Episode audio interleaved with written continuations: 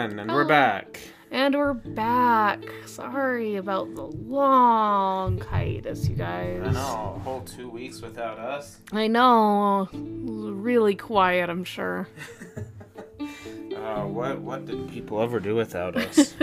Probably lived their lives. Unlike us. Yeah. it was a long two weeks. Yeah. During that two weeks, Mm-hmm. a lot of stuff happened. Oh my gosh. There was so much anime news. Oh This, yeah. This last weekend, we saw the wrap up of the Haikyuu stage plays, the Engeki Haikyuu live action musical performances. Mm-hmm. Uh, it was their final show ever, which these shows have been going on for a little over five years now. Uh, a lot of people got into the 2.5D industry because of these shows. So it, I, I even think there's a lot of actors in the 2.5D industry that their careers started because of this show. So uh, it was a pretty momentous moment for them to finally be hanging up the volleyball jerseys and Yeah. calling it quits. So eventually the anime will get there too. So Eventually. yeah, all of the actors involved in the show at any point were all sent a congratulatory gift and a thank you. So uh yeah. Lots of other things happened. That was my anime news. Uh, there's there's a lot of anime news. There was a Um, lot, yeah. Uh, Overlord got announced for a fourth season. I saw that. Which is cool. Uh, the the Evangelion film is now the highest earning of uh, that director, Hideaki Anno, Mhm. with at five eight point two eight billion yen. Mhm. Um, yeah, Yeah. obviously there's there's still a lot more. Uh, one of the biggest things is that uh, Kimetsu no Yaiba Mugen Train officially has been declared the highest grossing uh, Japanese film of all time. Yes. Uh, I there there was one I want to say that's honestly I just thought was really funny. Uh, Russia has decided to ban isekai anime. About time. I know, right? The rest of the world should follow suit. Uh, but yeah, I guess a judge ruled that they they it it encourages a belief that dying is is like leads to reincarnation and makes you happy instead of dealing with your own family bullshit or something. I can't remember. Oh, it's so it's they- one of those weird rulings. So they believe that isekai is a religion. Yes. Got it. I mean, to some people it might be. Oh yeah, it is kind of a cult, isn't it? Yeah. Yeah. Anyway, so speaking of Kimetsu no Yaiba Mugen Train, that's what today's Guess- episode is about. Guess what we saw? Guess what we went to go see in movie theaters. I was hoping to get this review out a little bit sooner because we wanted to be able to get this review out while it was still in theaters. However, I believe that this was the last, or this last weekend was the last weekend to go see it in movie theaters. So And we had terrible schedules. yes. So the digital uh, streaming and Blu-ray will be released next month, Mhm. June. So this will be a bit of an early review for you guys who are thinking about getting the Blu-ray or are curious about when it'll be streaming. So, and I know it was pretty unfortunate circumstances because a lot of places still had their theaters closed. There was still a lot of restrictions due to the pandemic. And so, before we talk about the movie, I did want to talk about how that whole situation was handled, whether it was the best solution or if there could have been other things done. Uh, personally, I really wish that Funimation would have offered the option of a digital ticket, similar to what HBO Max and Disney Plus have been doing with their uh, services, where as opposed to paying to go to a movie theater, you could simply pay the price of a little bit pricier than a, a normal movie ticket, but then you were allowed to stream the movie in your home earlier than you would when it officially releases onto their platform. And I do think that they absolutely had the ability to do this, and we know for a fact they had the ability to do this because an employee at Sony accidentally released the entire film onto Funimation's platform, Mm-hmm. and numerous Funimation users were able to download the movie from the app legally. So it was removed pretty quickly, but there were definitely people who got their hands on that, and even people who didn't download it were still able to watch it. So it kind of bums me out knowing that Funimation and Sony had this ability and chose not to do it. And I, I think that it would have been more beneficial. And I think they also could have grossed more money for the movie as well, because technically those count as box office Yeah. revenue. So, yeah, just a little bit of a misstep on their part. Um, other than that, I do want to say that I feel like movie theaters themselves handled this extremely well.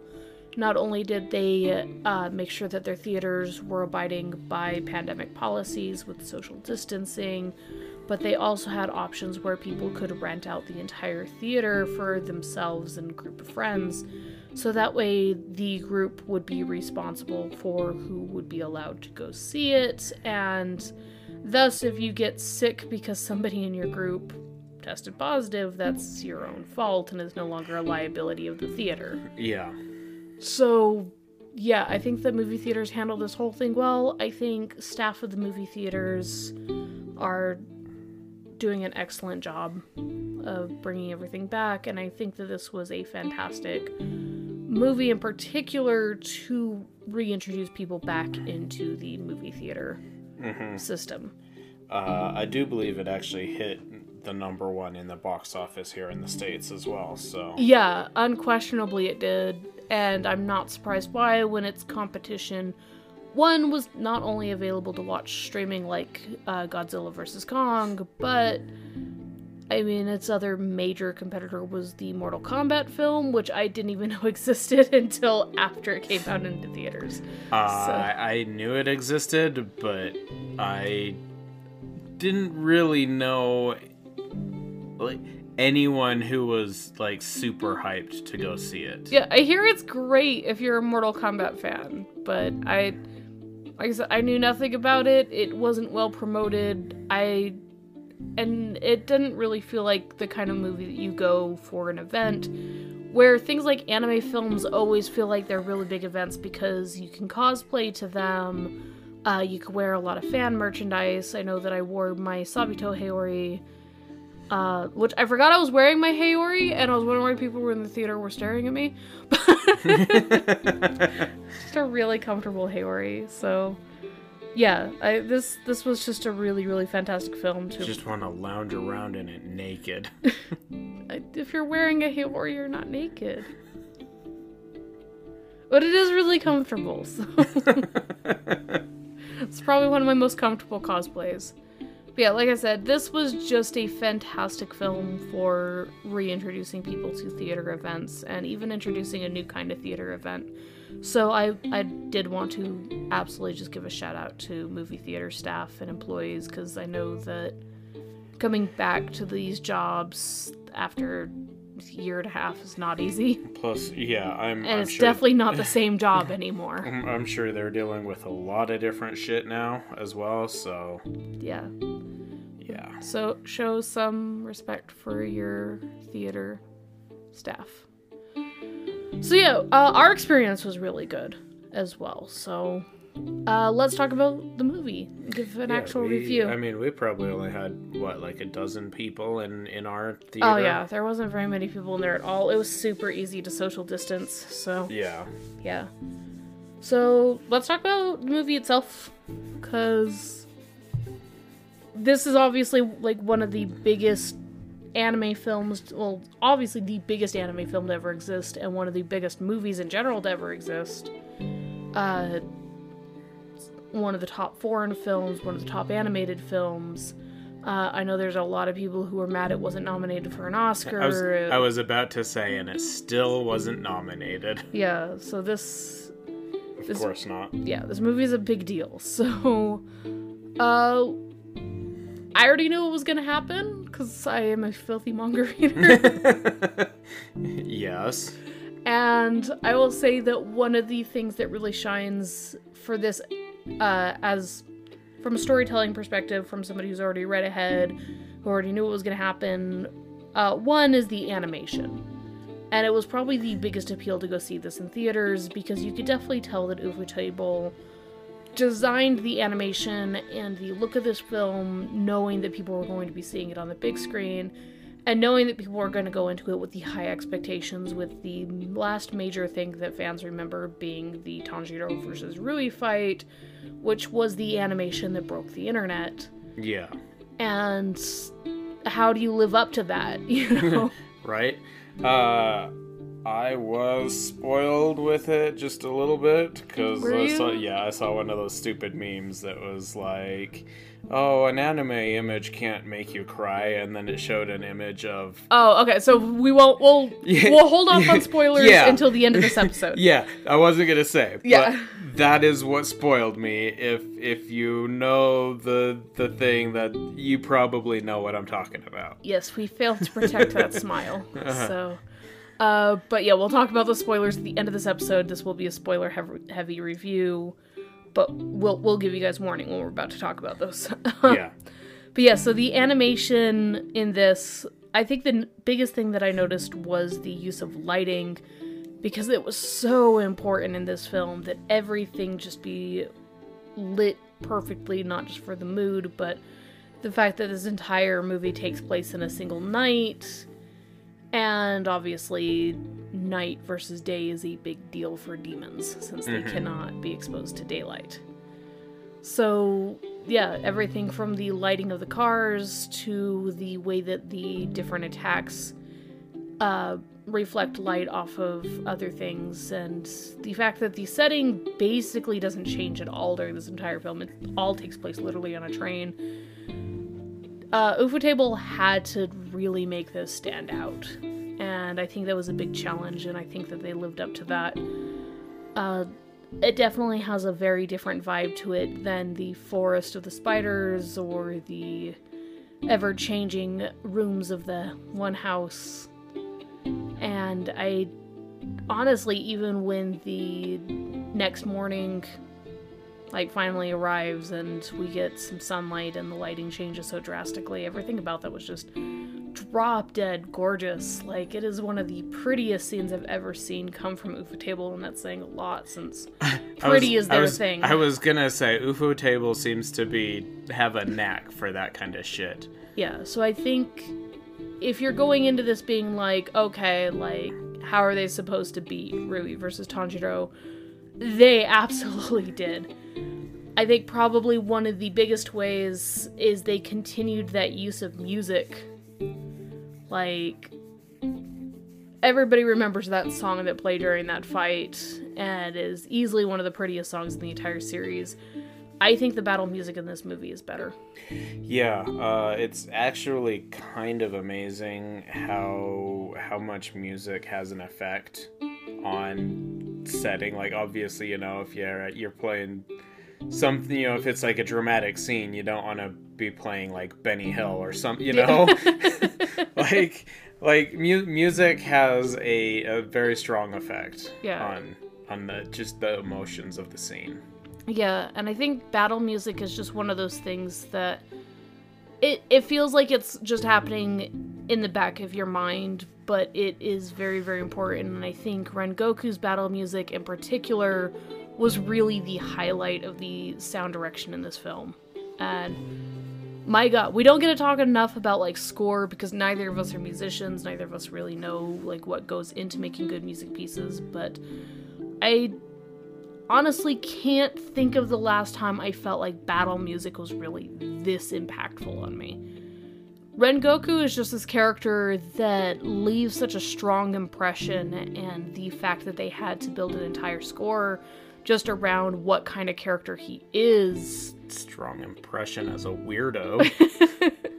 I think they absolutely nailed it for his personality. So, Rengoku is the Flame Hashira, or Flame Pillar, as he's referred to in the manga.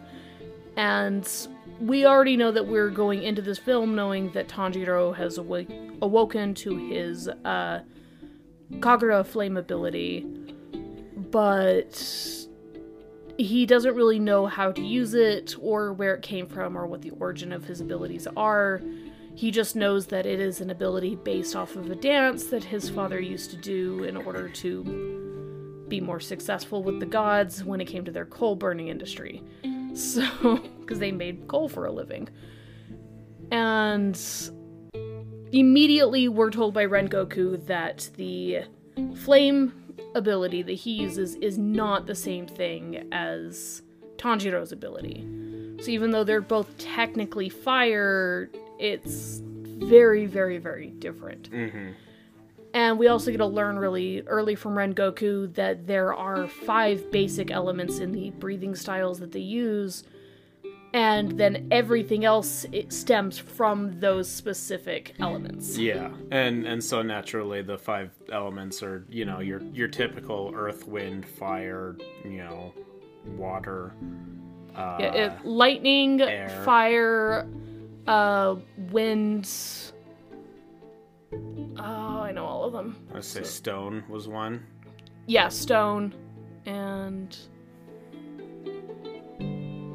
did I say water? So water, fire, air, Fire, stone, air, and stone, lightning. Yeah. Yeah, and then like the love Hashira, love stems from fire.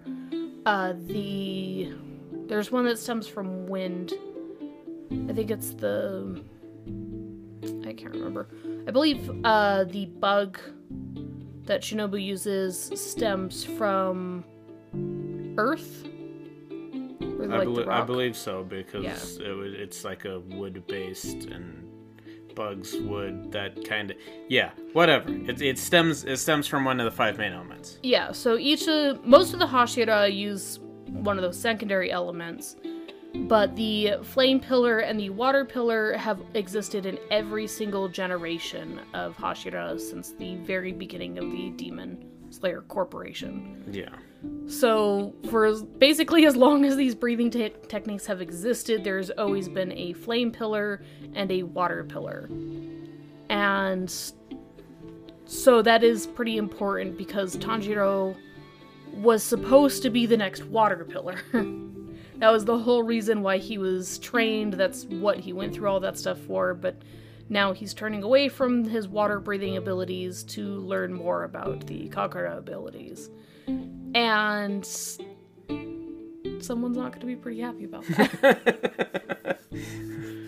and not to mention that the current water pillar Giyu is not extremely confident in the fact that he even belongs there as a Hashira. He feels like that he didn't earn it, that he's not as strong as the others, even though he literally created the 11th breathing form of water. yeah So, yeah, he feels like he's there because water has always been a staple in this group, that he's just anybody who. like like he's kind of just there by default like Yeah. oh there's always been a water pillar it's tradition but who else do we have Yeah. uh, Giyu here you go Giyu knows how to breathe water.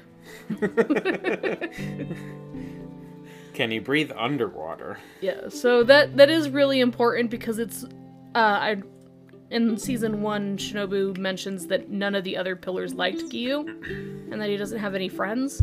Mm-hmm. That's the reason why. Is because he feels like he doesn't belong there, that he's not talented enough to be a Hashira, and that he's there by default because he's the only water breathing user that has survived.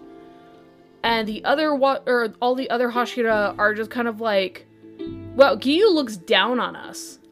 Just because he invented his own breathing technique and just because he's like the strongest water pillar to ever exist, he thinks that we're not cool enough to hang out with. That guy's a dick. right god So learning a lot about Rengoku in this film has a lot more to do with the underlying story behind all the Hashira than what the film leads on. Because all of the current pillars have a very very like distinctive like history and past and relationships to each other. And so far the only thing we know is that Giyu isn't liked by any of them.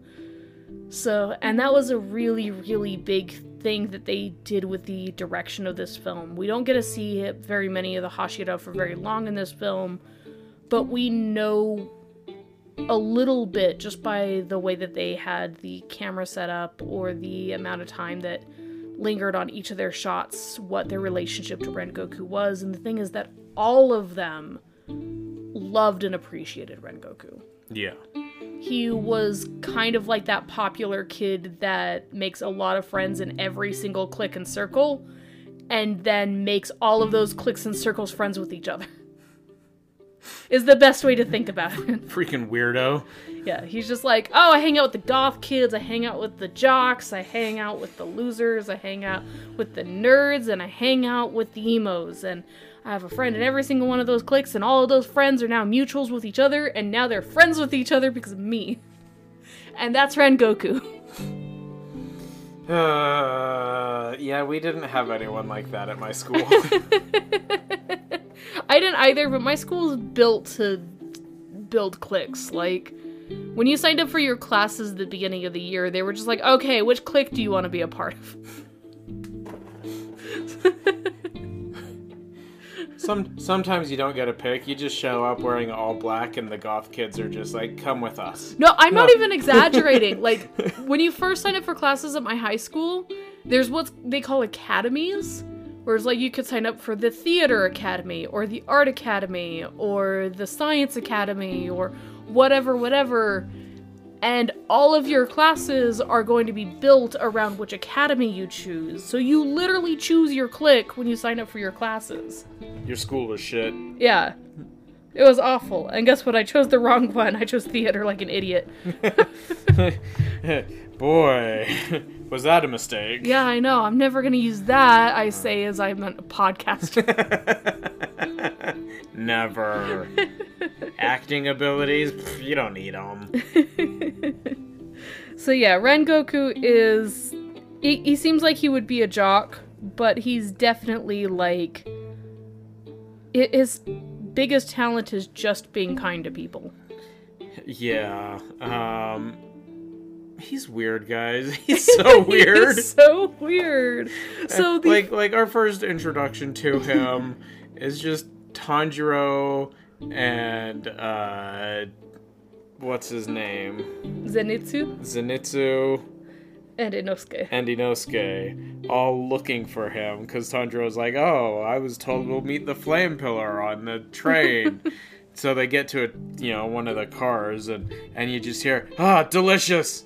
Umai! Delicious! Umai! Umai! Umai! Umai! Umai!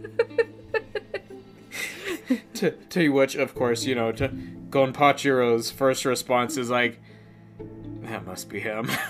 Every single bite he takes. Umai! Umai. Umai. Yeah. Oh my god. The manga translated to tasty. Tasty. Tasty. Tasty. Got that same dopey look on his face the entire fucking time. okay, so he is literally like. Normally, he would have been the stereotype Shonen Jump protagonist. Oh yeah, absolutely. Yeah, because he has like the 30 freaking like bentos that he just finished. Like this, these poor women on the train are like grabbing like sacks to put all the bentos in. I wouldn't have thought that a train could hold that much. right? So he's he's obviously has the big appetite. He has the big personality. He's the easily strongest character that we meet. and like he's basically like the Luffy or the Goku of this story.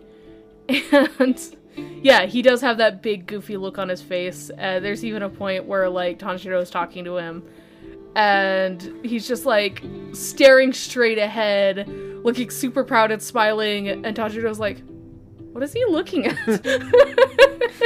To, w- to which he earns the nickname of, uh, what is it, like Goggle Eyes yeah, from Inosuke. yeah. I love that uh, Inosuke literally can't remember anybody's name with the exception of one person. Inosuke has never gotten Shinobu's name wrong. I mean, he gets everyone else's name right once and seven times. Yeah, so it's like once in seven times. Uh, he's never gotten her name wrong ever, and I love it. It's just fun little thing that you notice later down the series. So, Yeah. but yeah, so Rengoku immediately just kind of like gives off this impression of being an idiot. But just like every other shonen protagonist, when we do see him fight, holy shit, do we see him fight? Mm-hmm. he is one of the most like plot armor heavy characters in this movie and it he really is like the Goku of Demon Slayer. Like just absolute idiot, but fantastic backstory, incredible power system, just all around badass and genuinely caring about everybody. Yeah. And one of his biggest goals that he had was finding a Kohai that he can train and pass on his abilities to. So of course, you know, with these three idiots, he's just like, "Yes, I'll take you under my wing." I will be your senpai. and he's not asking, he's telling them. He's like, oh, yes, of course you want me to teach you. Of course I would be happy to teach you. My my favorite reaction is from Inosuke because he's just like, "Man, who is this idiot? I'm gonna follow him."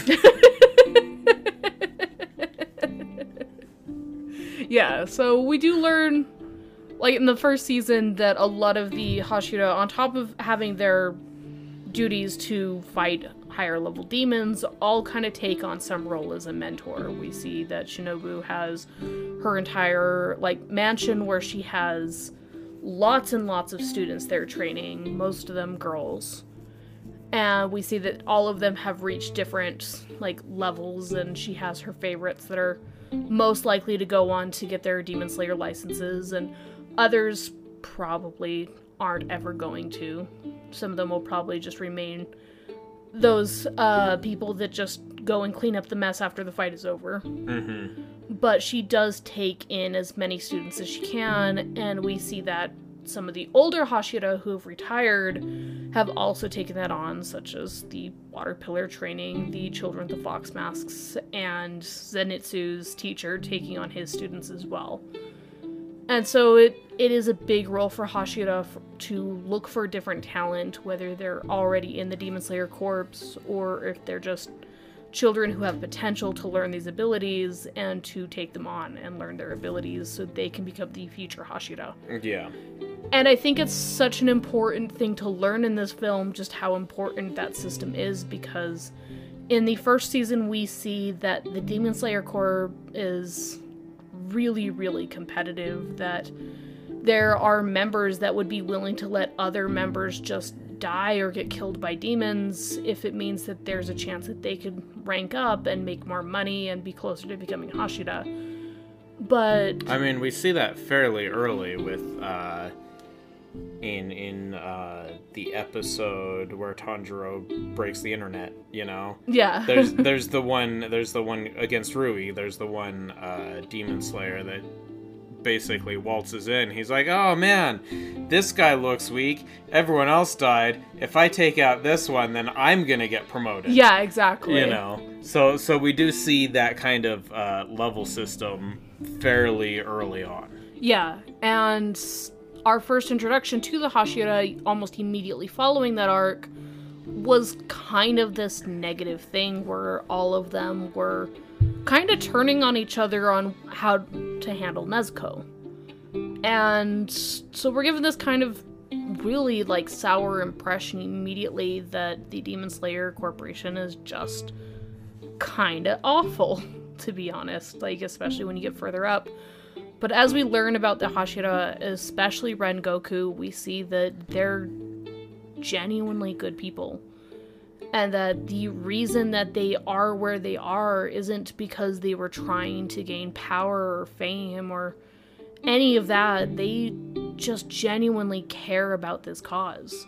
They want to protect their master. They don't see him as a boss. They see him as a leader. They see him as somebody that they care about, almost a father to all of them. some of them were going in for glory, such as Rengoku's father, and some of them fall from that grace.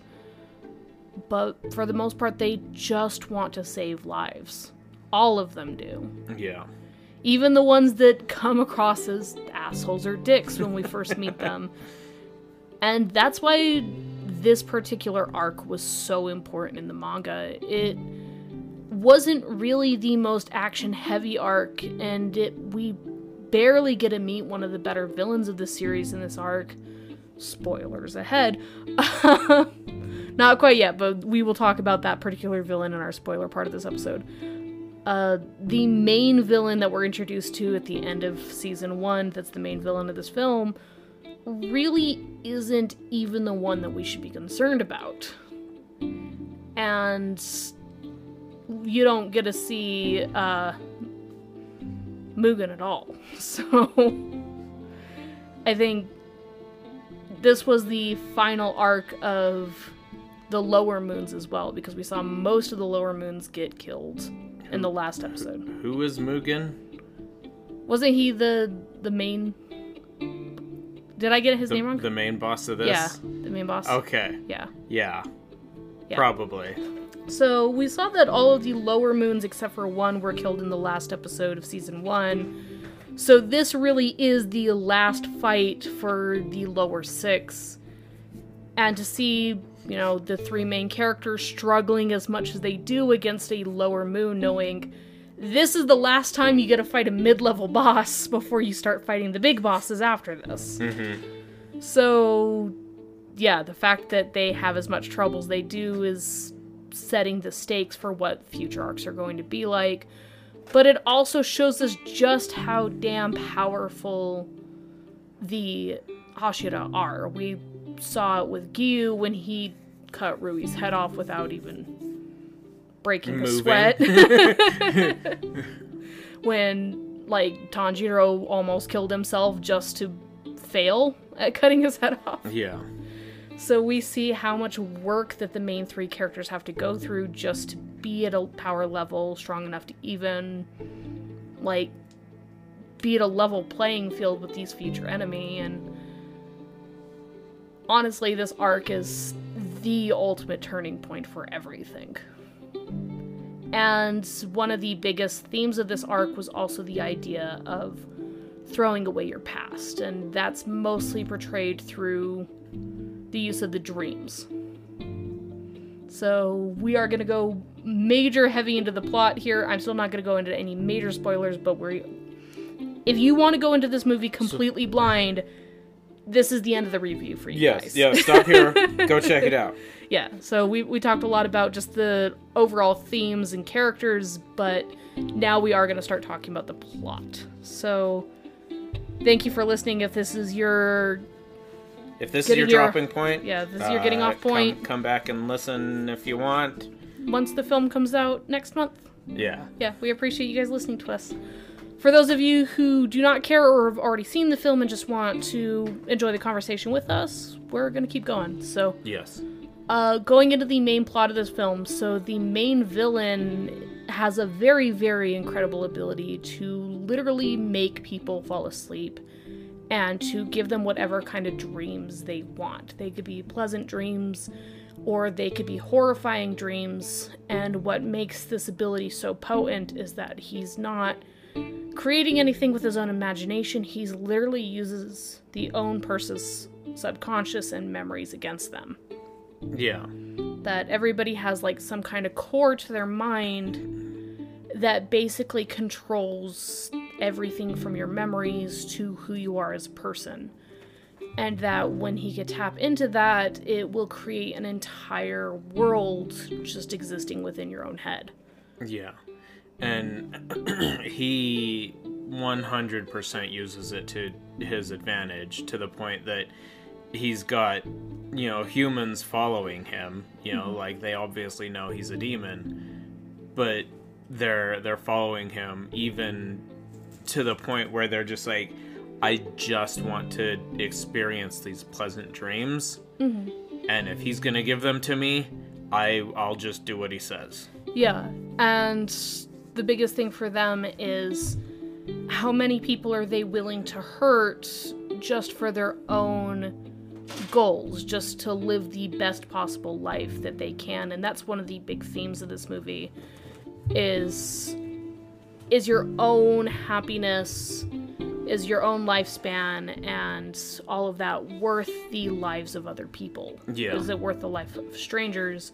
And for many of these kids that he's manipulated and humans he's manipulated, all of them have either experienced massive loss in their life, like loved ones, or they are sickly children who were told they're not going to live very long. One kid in particular has tuberculosis. Uh, various things like that. They basically believe that their own goals and dreams are more important than the lives of strangers. And we see that they are just equally as dangerous as demons, even more so because demon slayers, since their technique involves breathing, they can sense demons even if they're asleep. Where, since these children are human, they're not as easily detected. Yeah. So, especially people like Tanjiro that can have a heavy sense of smell. So, we do see that Rengoku is very, very terrified of all people, though. He safeguards himself even against other humans. And to the point where he literally tries to kill somebody in his sleep. Mm-hmm. So, uh, we also see that Rengoku, there's two different sides of his personality in his dreams. The first dream he has is just him showing off to the other three being a badass, and the other three being like, "Of course, we'll be your student." I I love that dream so much because he's just like, oh yeah, look at me, look, I killed this demon, that was super easy, and the other three are just like, yay, way, you're so great. also, it was just a really early moment for Ufotable to flex those animation skills, because both of those demon fights were absolutely top tier, yeah. in spite of the fact that they were just generic, ugly demons. Mm-hmm. So yeah, that was absolutely fantastic use of both storytelling and animation all put together. Uh and then we get to see that he immediately shifts into a completely different dream while he's still asleep. This one being about his past, about his connection to his father and his connection to his little brother. And though obviously his father and his brother are going to play major roles in future arcs of this series. But I his little brother is such a good character and the actor they chose to play him in the Japanese version was so fantastic. I think he was actually to me one of the standout performances of this movie. Uh, yeah. Speaking of which, uh, can can I just say I'm grateful that we went and saw it in Japanese Yes. instead of English. like I keep scrolling past like uh, the the preview videos for it and like on Facebook or whatever, Uh-huh. and it's always playing in English. And the the guy that is speaking is like, mm, boy, that voice does not match that person. Yeah, I know that you've been uh, watching the dub on Netflix, and I, I know that you're enjoying it just fine, but I, It's I can't. it's not it's not so terrible that I have to switch back to Japanese, Mm-hmm. but it's not great. Yeah, I, I feel like it was a dub for dub's sake as opposed to, like, I don't want to insult any of the Jap- or English voice actors because I know that they're putting in a lot of hard work, but I just feel almost as if something was lost in the translation. for for me, it really is just the the particular voices don't quite seem to match up yeah. to the characters.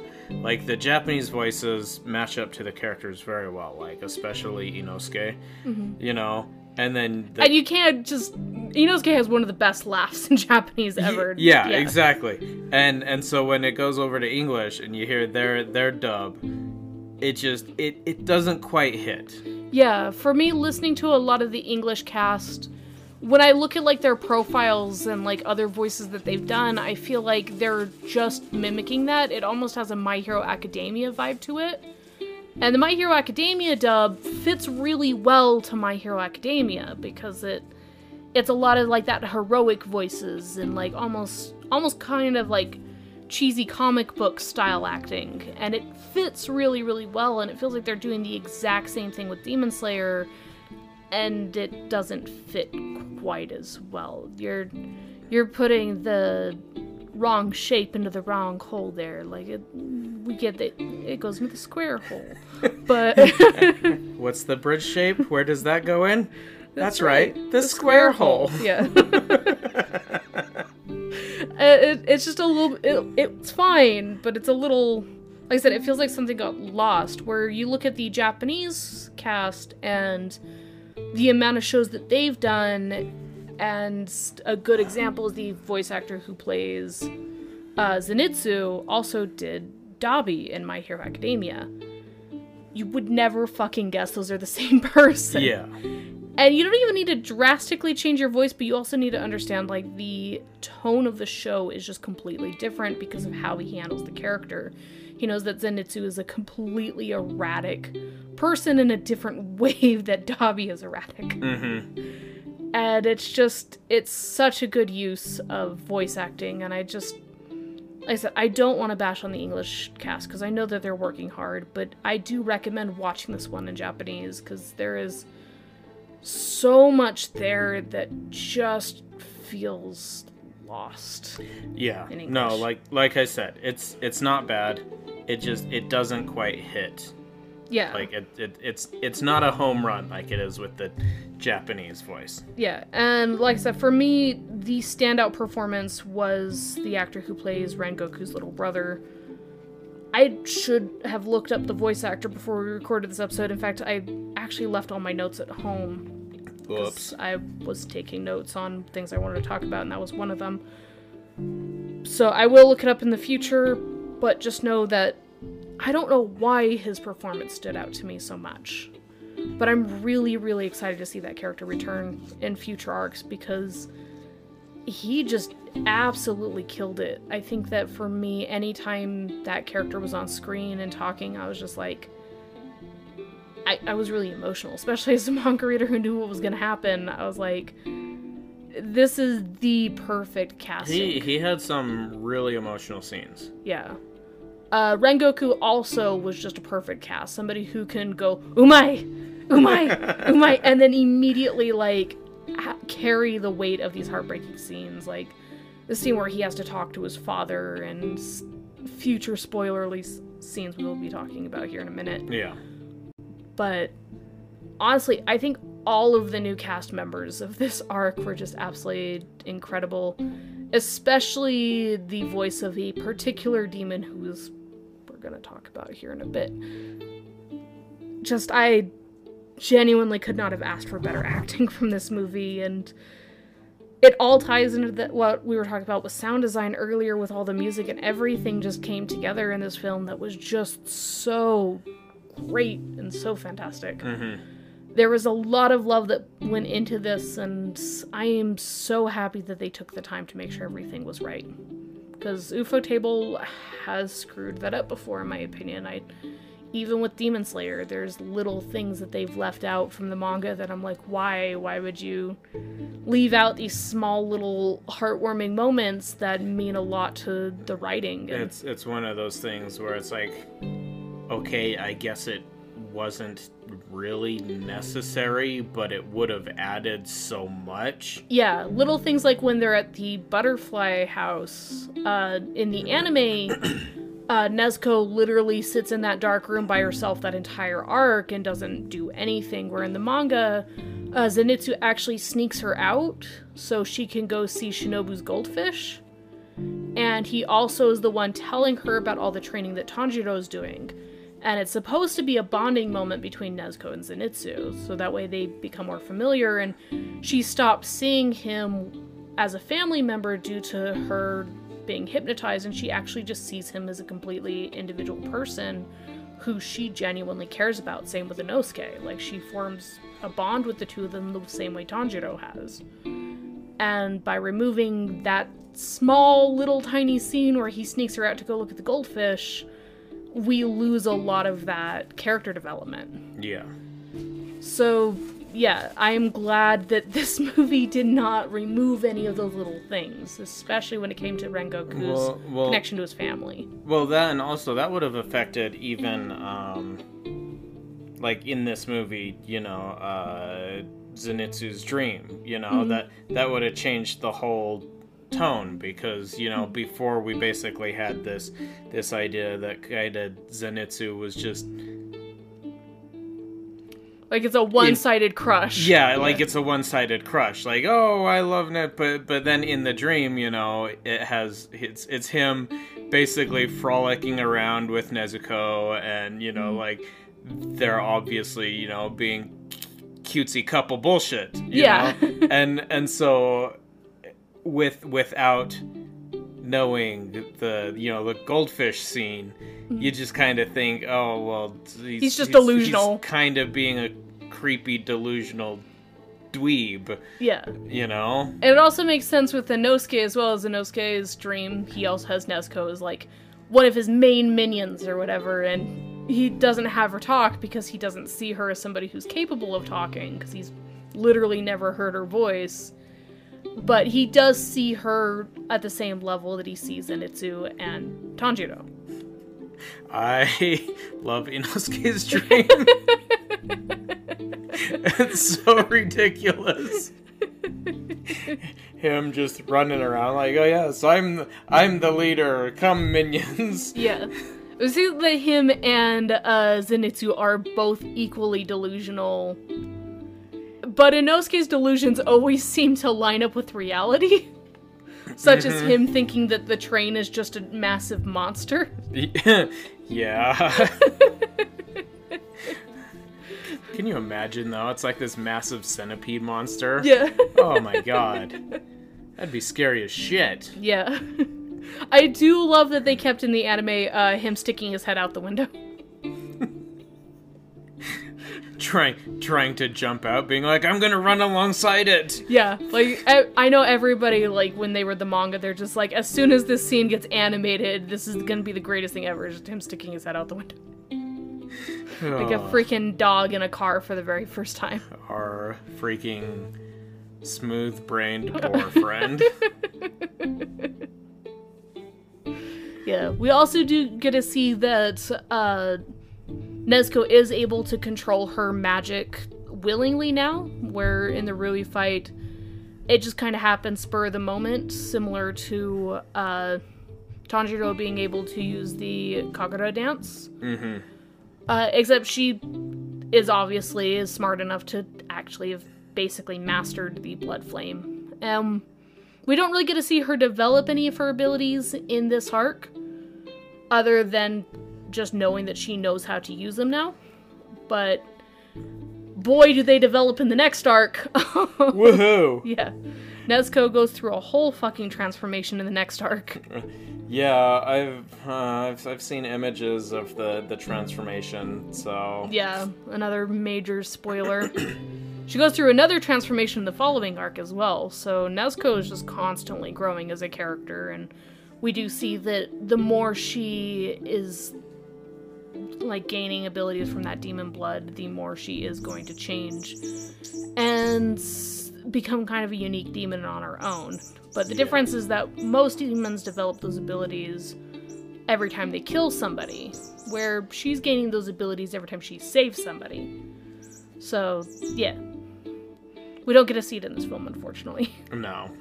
But, yeah, we do get to see all the other characters kind of get to show off some of the abilities that they learned from Shinobu, though, so that's good. hmm Yeah. And we get to see that Rengoku is just an absolute badass no matter what. oh, what are you talking about? When when he's talking to Tan- Tanjiro and he's like, "Oh yeah, you take care of this cart, and I'll take care of the five in the back." Yeah.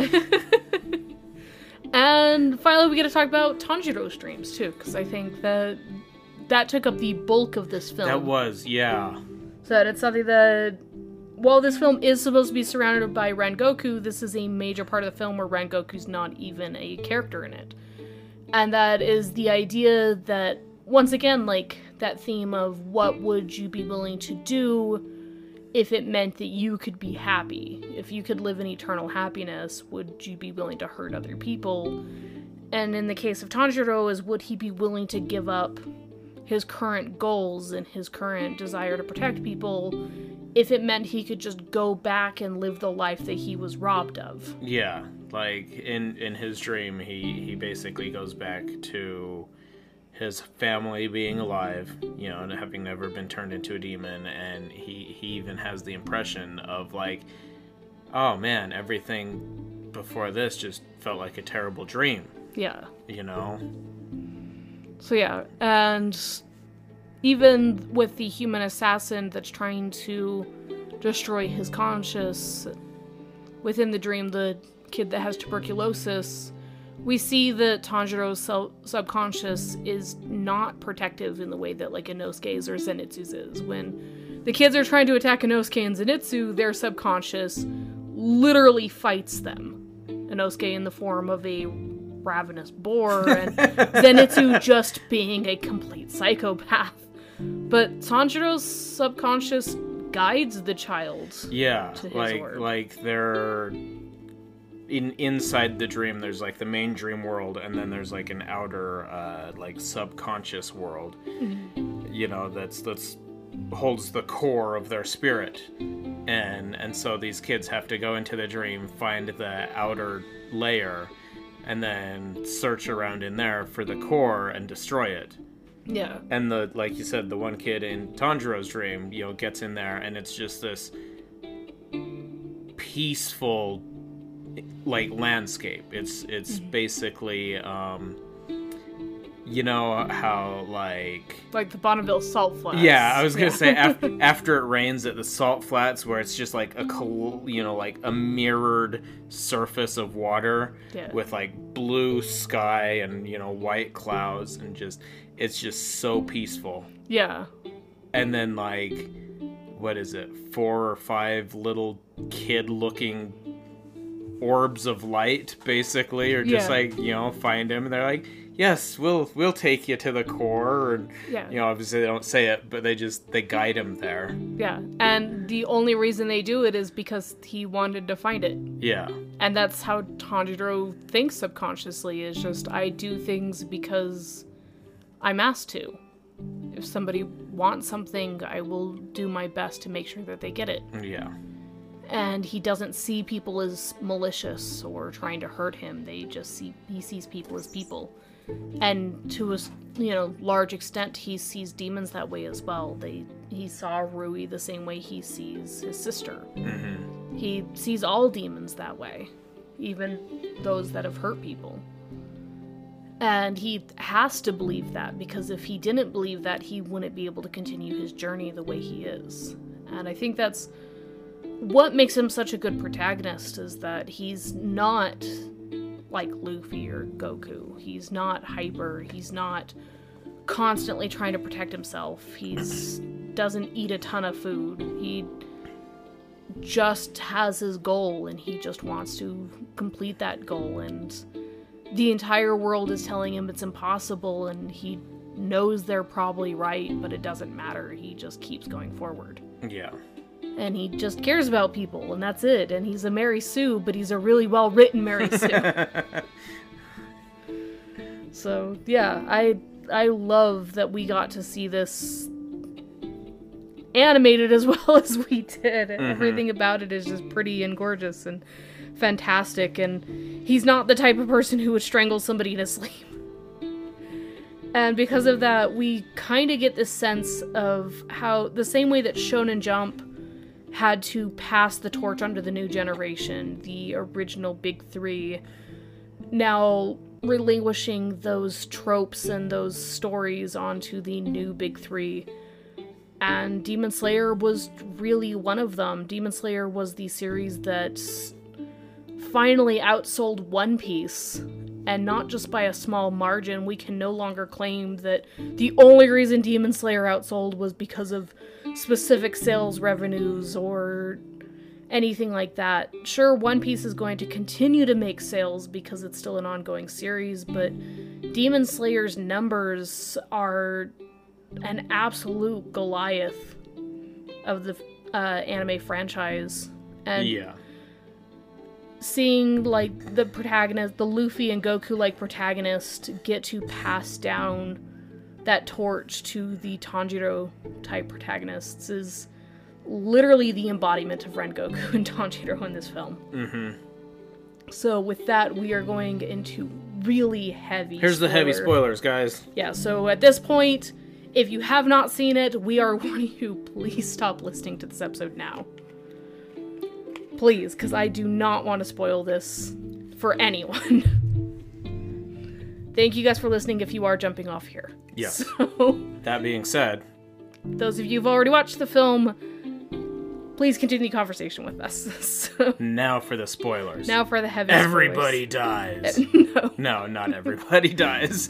So, I remember reading this part in the manga and thinking, this was not that sad. Like, I wanted to be really sad by this. I wanted to cry over this character, and I remember thinking the same thing watching the movie. Being like, I want to shed tears. I this is a powerful character death, and it was directed and animated so fantastically. The build up, the fight, everything, the music, the mood, everything we've talked about this episode. This was peak performance from a studio that put so much love and care into this, but I could not force myself to cry in this scene and I could admit it's sad, but I don't feel like it's the saddest character death. Yeah. Um, I I think you were telling me that they actually changed it a little from the manga, like they added stuff. They didn't really add it, but they definitely dragged it out. Like that fight sequence. The big thing is when you're reading manga is you as the reader get to control the pacing of it. If the pacing of the fight in the manga had been the same as the pacing of the fight in the anime, that fight alone probably would have been three or four chapters. Where in the manga it really was just one and a half chapters, I believe. Yeah. And that's because a lot of the dialogue is extremely repetitive. A lot of it is just the one demon constantly being like, become a demon, live forever, continue fighting with me, we can both fight until yeah. our heart's content. Uh, and and so what what this is is after they defeat the the main uh, demon train demon. yes. You know, they they defeat him. Then one of the the big three Yes. shows up, and the big three fights Rengoku. You know, and and he is just like, hey.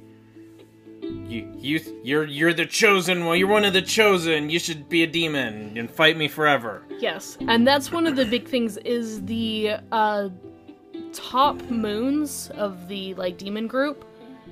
I believe it's the all top six have the ability to turn others into demons. We saw that Rui had that ability as well, but Rui was really only able to transform demons into his own kin. Yeah, he was also like a special case. Yeah.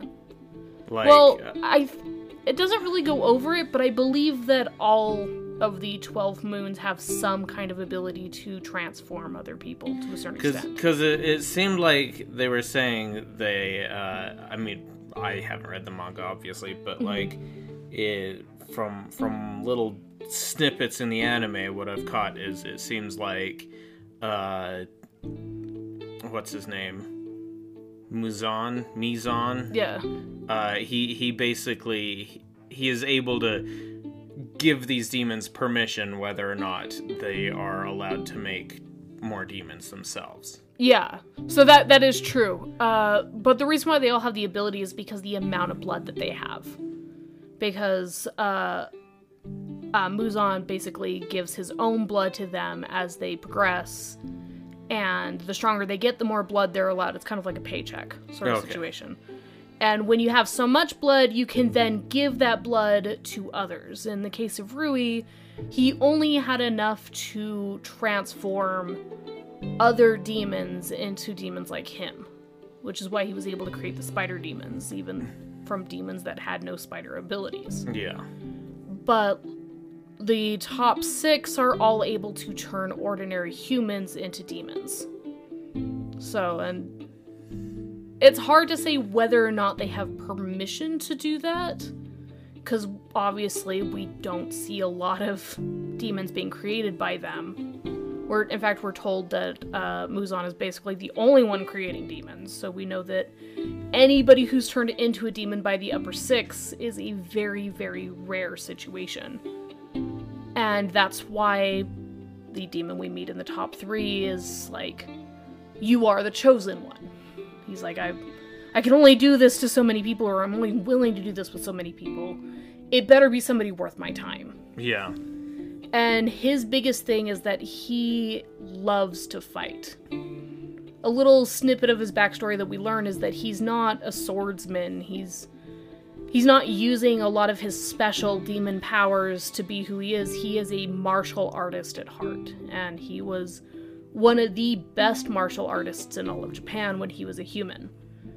And the greatest gift that he has as a demon is the ability to keep improving his form and cre- keep improving who he is so he could just fight anyone. Yeah.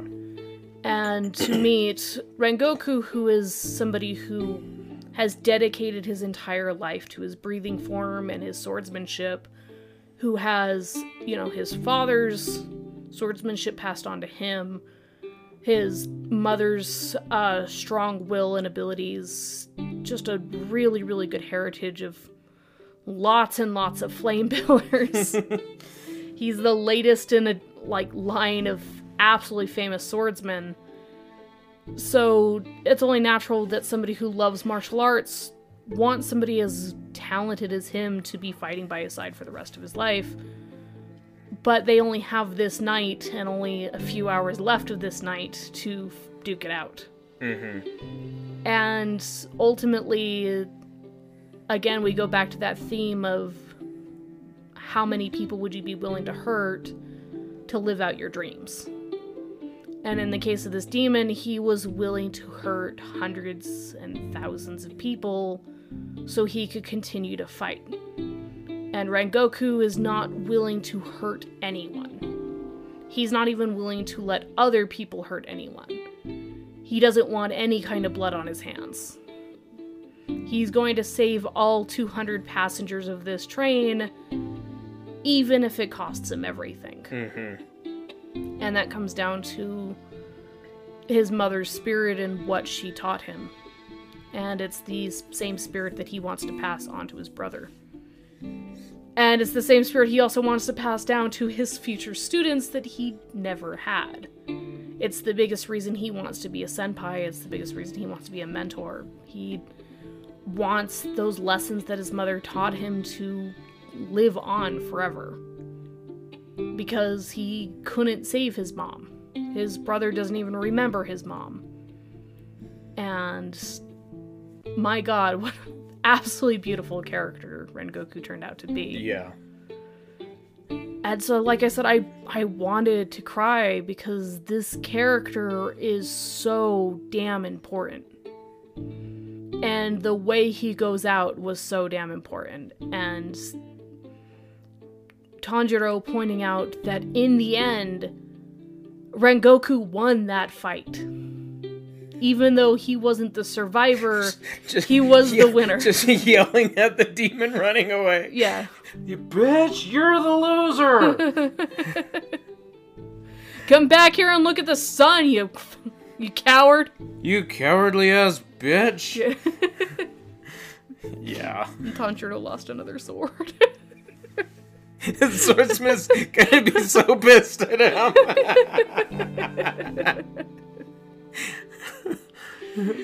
so yeah, uh I will say that this is not the saddest character death in Demon Slayer. And we haven't experienced a lot of character deaths yet as tr- like gruesome and as tragic as, as the series is. So far, the hardest character deaths we've experienced were Tanjiro's family in episode 1. We see a lot of small time characters get killed, like the first time he faces the swamp demon, we find out he arrived too late to save the girl. And the thing is, we get the impression that Giyu also showed up too late to save Tanjiro's family, and that this is a common problem, is that since demons are faster and it's hard to tell exactly where they're going to be, a lot of time demon slayers only show up to clean up the mess as opposed to saving people. Yeah. And because of this, we have experienced a lot of death in this series. We've seen a lot of demon slayers get killed, particularly by the spider family. Uh, but we haven't had a major character death yet until Rengoku. Mm-hmm. And his death is what sets up the stakes for the rest of the series. Not only because the lower six moons are now all officially gone, and every demon we're going to be seeing for the rest of this series is at the same level as the demon who killed Rengoku. These are the upper six. These are. They're demons that have literally been demons for over a hundred years. The Yeah, upper six it- have it- not changed. Yeah, it even mentions it in in the movie. It's the the the train demon Mugen. He's he's like, oh yeah, I'll I'll after I kill this Hashira, I'll finally be able to get enough blood to go up to the upper six, and it's not fair that they're allowed to stay there since they have so much power. They can be there for two hundred years. Blah blah blah. Yeah, they have remained completely unchanged since they gained their position of power hundreds of years ago, where the lower six were constantly being killed by Hashira and needing to be replaced.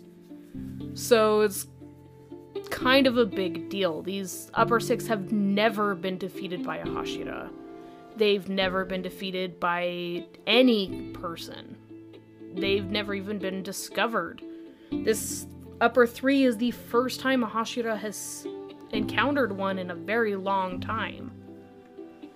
And he came really close to killing him. Uh, we also learn, you know, in season one that if any demon slayer wants to become a Hashira, the first thing they have to do is to de- defeat an upper six by themselves. So, or upper 12.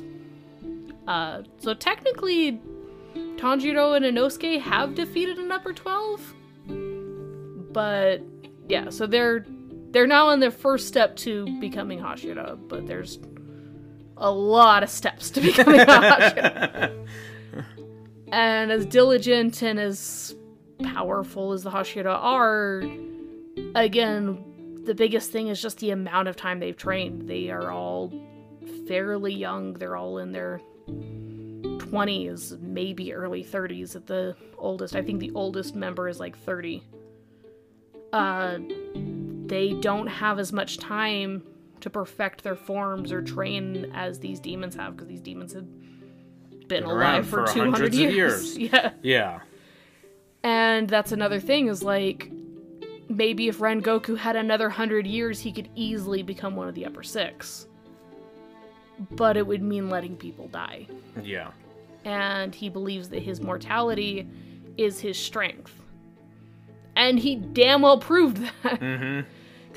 Yeah, he might be able to die from wounds. He might be able to be killed if somebody pierces his heart or lung or breaks his ribs or beats him up enough that he can't fight anymore.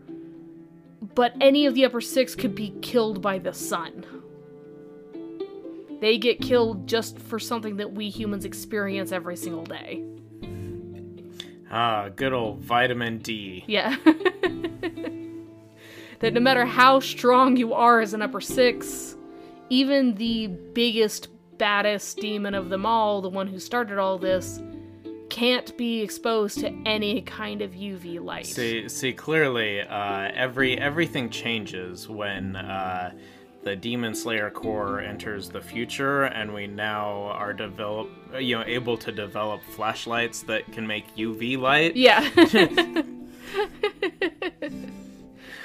so yeah, like sure you have you've lived for hundreds of years and you perfected your martial arts, but Ooh, you can't step out of the shade. Ooh, look what I can do. it's 7 a.m.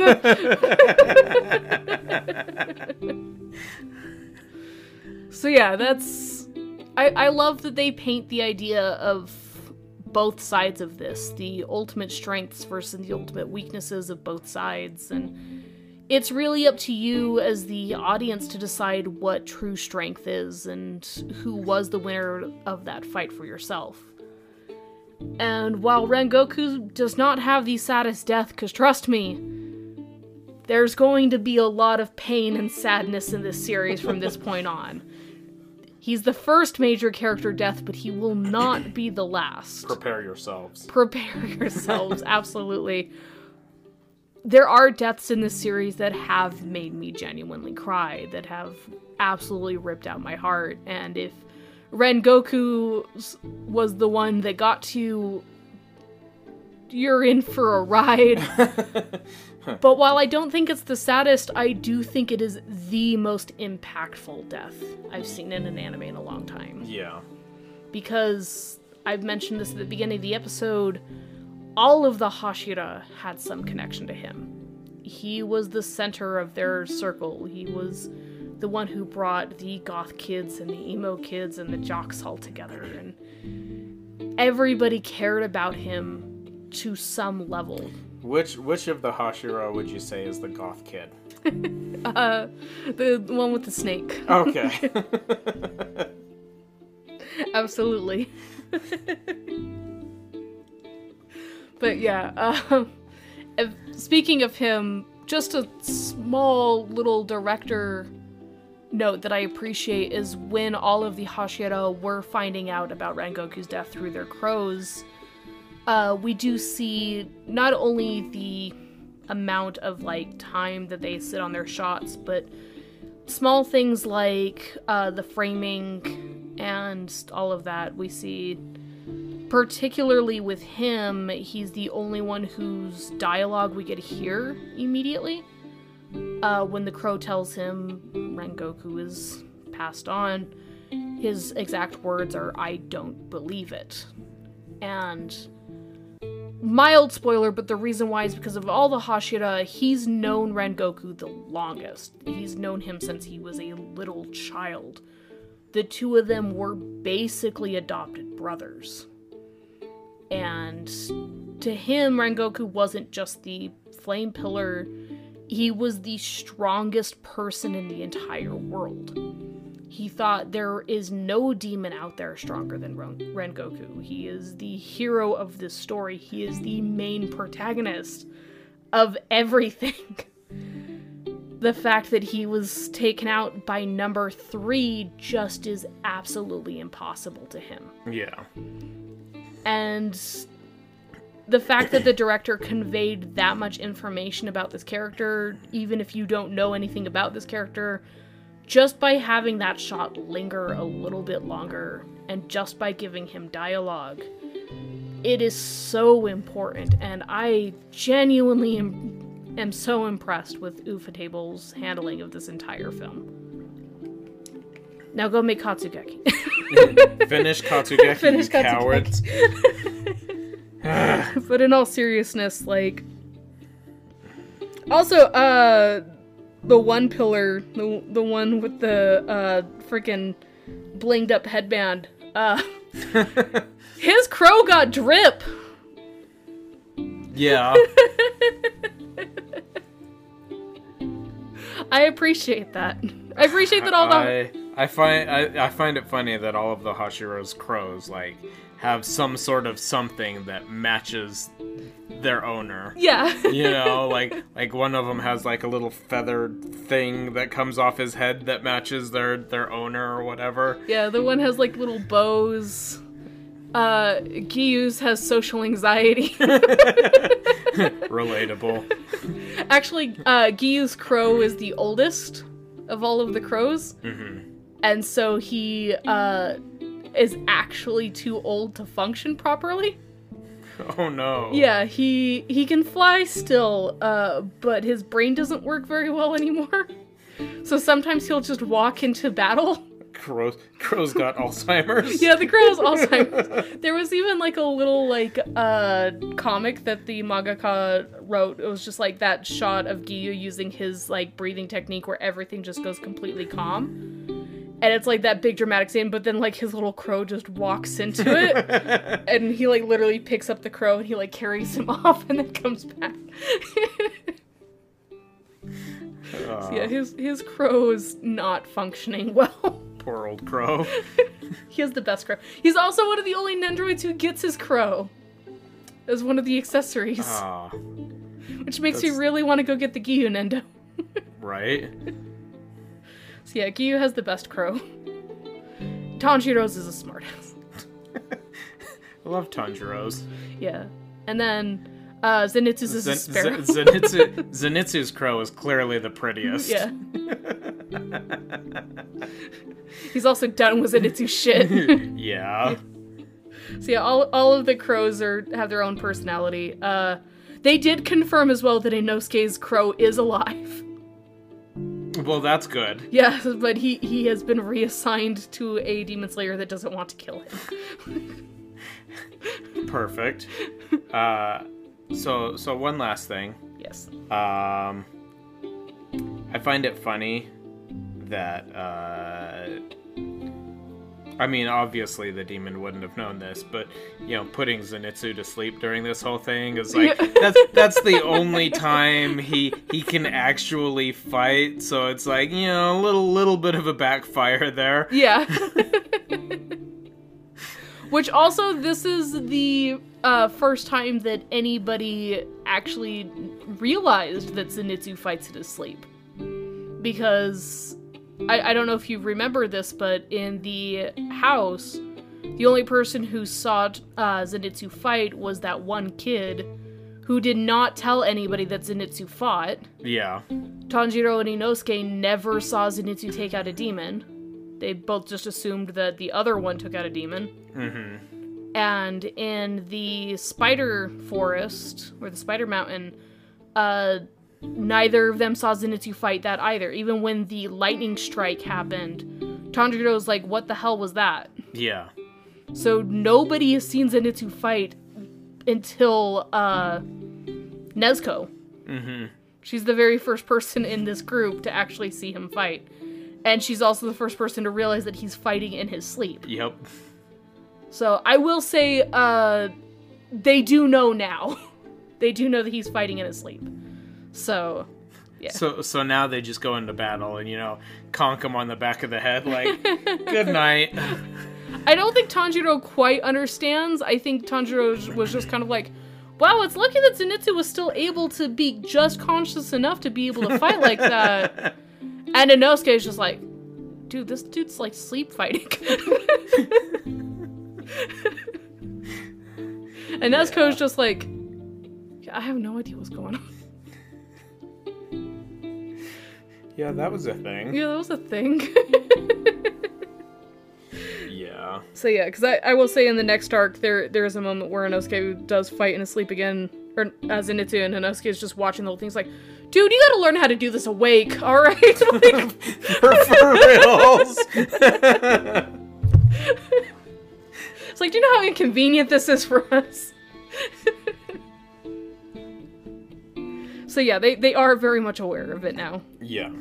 Uh, final thing I kind of want to talk about because I have seen this comment a lot from fans who also believe they're, they're critics, and I know that's ironic coming from me, but uh, I've seen a lot of people say that they didn't enjoy the pacing of this film. Really? Yeah, a lot of people were just saying like this didn't feel like a movie. This felt like uh, I think people are immediately equating that to this being overhyped or overpraised. Well, I mean, it's it's not written to be a movie. Yeah. It was it was written as a manga. and that's what I want to talk about a little bit is I think people are under this impression that this was an original like spin of the series that was created just to be a movie and that's not the case. This was written as a smaller arc that the mangaka created just to tell the story of Rengoku to transition from that early development, like these kids learning how to become demon slayers and fighting the lower moons, to now the stakes being raised and Rengoku being that transition. And this was a very short arc in the manga. And it's a lot of it had to do with the mangaka really not having as much time as they wanted to tell the story that they were telling, but also because uh, Rengoku in particular is a representation of just how delicate a flame is. It's bright, it's beautiful, it can light up an entire room. It it has become this like well-known metaphor for guiding people, for being the thing that mankind strives for. We once we invented fire, we were unstoppable, kind of thing. Yeah. But it can be extinguished very quickly. All candles get blown out eventually, and flames have very short lives. And he is the absolute epitome of that. He's brilliant, he's unique, he's crazy, he'll. You can't get too close friend and enemy alike will get burned.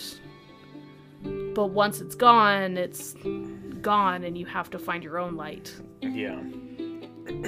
and this was never meant to be a movie.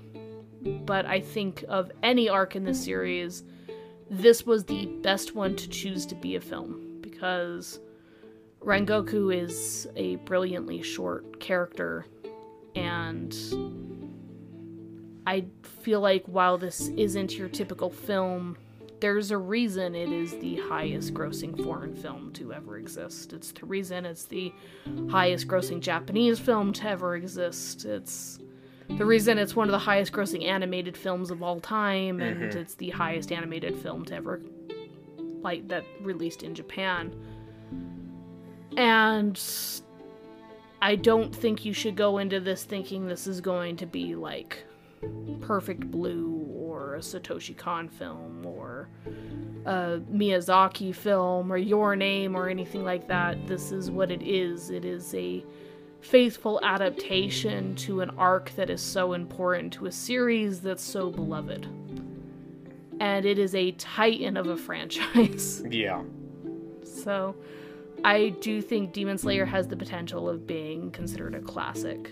And I think this film is going to have a big part of that. I can't see any of the future arcs of this series being adapted to film as good as this one, with maybe the exception of the final arc of the series. I think if we are going to continue kind of the trend, I think season two, we know for a fact, is going to be a season. Uh, I think the arc following that will also be a season because I just don't think it would make a good film. Um, and I think the arc following that will also be a season. And then we get to the final arc, which I do think can be a film. Okay. Only the last part of it, though. so it's kind of complicated. The first, the first half has to be a season, and then it can be a film. Yeah, I think the final fight against like the big, big daddy Michael Jackson demon, I think that could be a film. yeah. so I think everything else building up to that has to be its own season. Okay. So depending on whether we're getting 12 episode seasons or 24 episode seasons, I think we could even shift it around a little bit. Yeah. I think some of them we could afford 12 episodes, some of them are going to have to be 24. But get ready for the red light district. e- either way, ufotable uh they've been handling things really well with basically all of their stuff. Mm-hmm. So so I think I think they'll do pretty good with it. Yeah. Uh you do need to watch this movie before you watch season two. Yes. For those of you who are not aware, because apparently there are still people who are unaware of that. So you do have to watch this movie in order to it's, move on. It's chronological. It's not uh, a spin-off. Yeah, it's not a side story. This this is part of the series. So yeah, I'm so excited for season two. It will be coming out at the, uh, I believe, fall season. Fall. Okay. Yeah. So, I know you guys are gonna love the Red Light District arc. Who uh, doesn't love a good Red Light District? we get to meet one of the coolest demons of this series. And we get to meet one of the coolest Hashira of this series and his dripped out bird, alright? uh, I guess, if you say so. yeah. So, Uh, anyways, um, I think we've probably talked about this long enough. yeah, absolutely. This actually was a longer review than I was expecting, but it was a really good film. So this Yes. review is almost as long as the movie. So An hour short. yeah, a half hour, I think. Movie, I swear it was. No, you're you're right because uh, previews were like half an hour long. Yeah, it was about two hours. So, uh, with that, thank you guys for listening. Absolutely. Thanks for listening, guys. Bye. Bye.